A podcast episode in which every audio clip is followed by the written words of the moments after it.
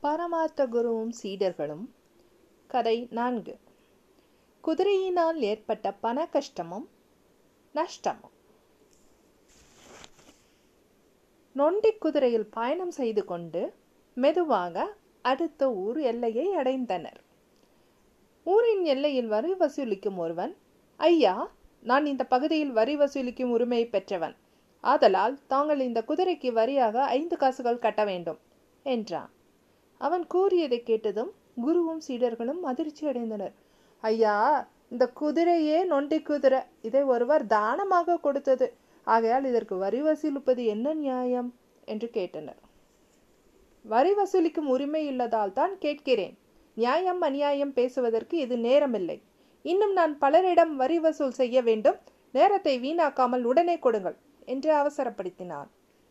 எவ்வளவு வாக்குவாதங்கள் நடந்தும் கடைசியில் கொடாகண்டனாக இருந்த குருவும் சீடர்களிடம் வரி வசி வசூலிப்பதில் விடாகண்டனாக வரி பணம் ஐந்து காசுகளை வசூலித்து விட்டான். ஐந்து காசு விலை பெறாத இந்த நொண்டி குதிரைக்கு ஐந்து காசுகள் அநியாயமாக வரி வசூலித்து விட்டானே என்று குருவும் சீடர்களும் ஏசிக்கொண்டிருந்த போது அவ்வழியாக ஒரு வழிப்போக்கன் ஒருவன் வந்தான். பரமார்த்த குரு அவனிடம் ஐயா நான் பிறந்ததிலிருந்து இன்று வரை ஒரு நாள் கூட குதிரை சவாரி செய்ததில்லை. இன்று தான் முதல் முறையாக குதிரையின் மேல் சவாரி செய்தேன். அதற்காக இந்த ஊரில் அநியாயமாக ஐந்து காசுகள் வரி வசூலித்து விட்டார்கள். அநியாயமாக வரி வசூலித்த அயோக்கியன் நலமுடன் வாழமாட்டான் அவனுக்கு கஷ்டங்கள் தான் உண்டாகும் என்று தன்னுடைய வயிற்றெரிச்சலோடு சபித்தார். அதை கேட்ட வழிப்போக்கன் குருவே இது மோசமான காலம். இக்காலத்தில் எல்லாவற்றிற்கும் முக்கிய காரணம் பணம்தான். பணம் இல்லாதவன் பிணத்திற்கு சமம் என்றான். மேலும் அவ்வழிப்போக்கன் பணத்தின் தேவை பற்றியும் மென்மை பற்றியும் குருவிற்கும் சீடர்களுக்கும் ஒரு கதையை சொன்னான். முன்னொரு காலத்தில் ஒரு நாட்டில் ஒரு மன்னன் இருந்தான். அவன் பணம் என்றால் பேயாக அலைவான். ஆதலால் அந்நாட்டின் மக்களின் மேல் எடுத்ததற்கெல்லாம் வரி விதித்து துன்புறுத்தி பணம் வசூலித்தான். எல்லாவற்றிற்கும் புதிய புதிய வரிகளை விதித்ததால் மக்களின் மேல் எந்த வரி விதித்து பணம் வசூலிப்பது என்று யோசித்தான். ஒன்று புலப்படவில்லை. கடைசியில் சிறுநீர் கழிக்க வரி என்னும் ஒரு புதிய வரியை விதித்தான். இப்படி நாட்டு மக்களை வரி வரி என்று கசக்கி பிழிந்து பணம் வசூலிப்பது மன்னனின் மகனுக்கு சிறிதும் பிடிக்கவில்லை. அதனால் தன் தந்தையிடம் சென்று எல்லாவற்றுக்கும் தான் வரி வசூலிக்கிறீர்கள். கடைசியாக நாற்றம் அடிக்கும் சிறுநீருக்கும் வரி வசூலிக்கிறீர்கள். இது கேவலமாக இருக்கிறது. உடனே இவ்வரியை ரத்து செய்யுங்கள் என்றான். பேராசை பிடித்த மன்னன் தன் மகனை கருவூலத்திற்கு அழைத்து சென்று அங்கு கொட்டி வைக்கப்பட்டுள்ள வரிப்பணத்தை முகர்ந்து பார்க்க சொன்னான். மன்னன் மகனும் தந்தையின் சொற்படியே பணத்தை முகர்ந்து பார்த்தான். மன்னன் மகனை பார்த்து இந்த பணம் துர்நாற்றம் ஏதாவது வீசுகிறதா? இதுதான் சிறுநீர் வரிப்பணம் என்றான். மன்னர்களுக்கு எப்போதும் கருவூலம் நிறைய பணம் இருக்க வேண்டும். ஆதலால் நீயும் ஆட்சிக்கு வந்த பின்பு புதிய புதிய வரிகளை போட்டு வசூலிக்க வேண்டும் என்று மகனுக்கு புத்திமதி கூறினான். மன்னரின் இவ்வார்த்தைகளை கேட்ட மகனும் தானும் பிற்காலத்தில் எப்படியெல்லாம் புதிய புதிய வரிகளாக வசூலிக்கலாம்? என்று அவனையும் யோசிக்கலானான்.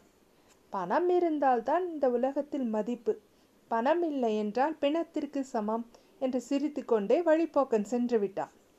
பணம் பாதாளம் வரையில் பாயும் பணத்தின் சிறப்பை புரிந்து கொண்ட குருவும் சீடர்களும் பயணத்தை மேலும் தொடர்ந்தனர்.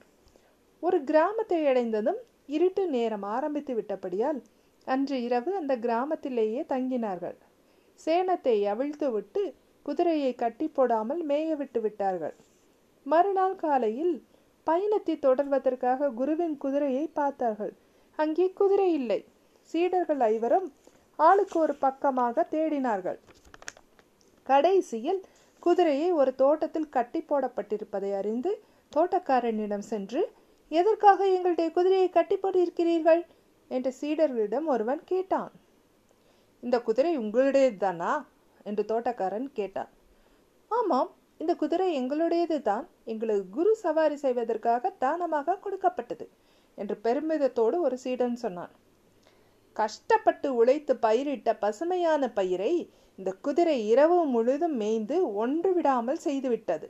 ஆகையால் எனக்கு இதற்கான நஷ்ட ஈடு கொடுத்தால்தான் நான் இந்த குதிரையை விடுவேன் என்று கண்டிப்புடன் கூறிவிட்டான் தோட்டக்காரன்.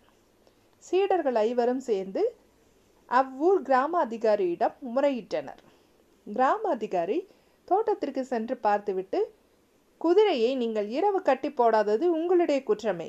ஆகையால் இப்படி இருக்கு. நஷ்ட ஈடாக தோட்டக்காரனிடம் பத்து காசுகள் கொடுத்து விடுங்கள் என்று கூறினார். பரமார்த்த குரு முணங்கிக் கொண்டே கிராம அதிகாரியின் தீர்ப்புப்படி பத்து காசுகளை பையிலிருந்து எடுத்து தோட்டக்காரனிடம் கொடுத்தார். தோட்டக்காரனும் பத்து காசுகளை வாங்கி கொண்டு அந்த நொண்டி குதிரையை அவிழ்த்து அவர்களிடம் கொடுத்து விட்டான். குருவிடம் பணம் வாங்கியவர்கள் ஒரு காலமும் உருப்பட மாட்டார்கள் என்று சபித்து கொண்டே குதிரையின் மேல் ஏறிக்கொண்டு சீடர்களுடன் தன் பயணத்தை தொடர்ந்தார் பரமார்த்த குரு. பயணத்தை தொடர்ந்து கொண்டே சீடர்களிடம் இந்த நொண்டி குதிரையால் ஏகப்பட்ட பண நஷ்டமும் மன கஷ்டமும் ஏற்பட்டு விட்டது. தவிர மரியாதையும் கெட்டு போய்விட்டது. இந்த குதிரையினால் அதிக துன்பம் தான் ஏற்படுகிறது என்றார் பரமார்த்த குரு. அந்த சமயம் அவ்வழியே சென்று கொண்டிருந்த ஒரு மந்திரவாதியின் காதுகளில் குருவின் வார்த்தைகள் விழுந்தது. இவர்கள் அறிவற்ற மூடர்கள் என்பதை அறிந்த மந்திரவாதி குருவிடம் பணம் பறிக்க திட்டமிட்டான். மந்திரவாதி குருவிடம் வந்து குதிரைக்கு பேய் பிடித்திருக்கிறது. அதனால் தான் தங்களுக்கு இவ்வளவு கஷ்டங்களை ஏற்படுத்தியுள்ளது. அதனை பிடித்திருக்கும் பேயை விரட்டினால் எந்த கஷ்டமும் நஷ்டமும் ஏற்படாது. அந்த பேயை நான் மந்திர சக்தியால் விரட்டுகிறேன். எனக்கு பத்து காசுகள் கொடுங்கள் என்றான். குதிரைக்கு பிடித்திருக்கும் பேயை விரட்டினால் பத்து காசுகள் தருகிறான் என்றனர் குருவும் சீடர்களும். முதலில் பணம் கொடுத்தால்தான் பேயை விரட்ட முடியும் என்று மந்திரவாதி முதலிலேயே பணத்தை வாங்கி கொண்டார் மந்திரத்தை ஆரம்பிக்கப் போகிறேன். எல்லோரும் எதிரில் வரிசையாக நிற்க வேண்டும் என்று நிற்க வைத்து அவர்கள் பக்கத்தில் குதிரையையும் நிற்க வைத்து வேப்பிலையால் மந்திரித்தான். ஏதோ வாய்க்கு வந்தபடி சில வார்த்தைகளை மந்திரங்களை உச்சரிப்பது போல உச்சரித்துவிட்டு கடைசியாக வேப்பிலையை குதிரையின் மேல் போட்டான்.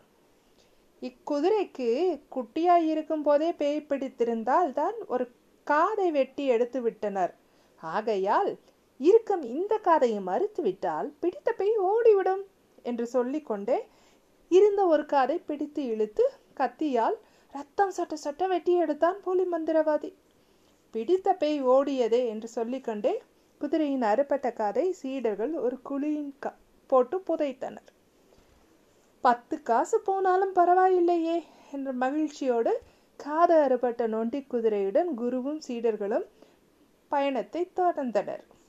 மடையர்கள் நன்றாக ஏமாந்தார்கள் என்று மகிழ்ந்து அவர்கள் கொடுத்த பத்து காசுகளை பெற்றுக்கொண்டு சென்றான் போலி மந்திரவாதி.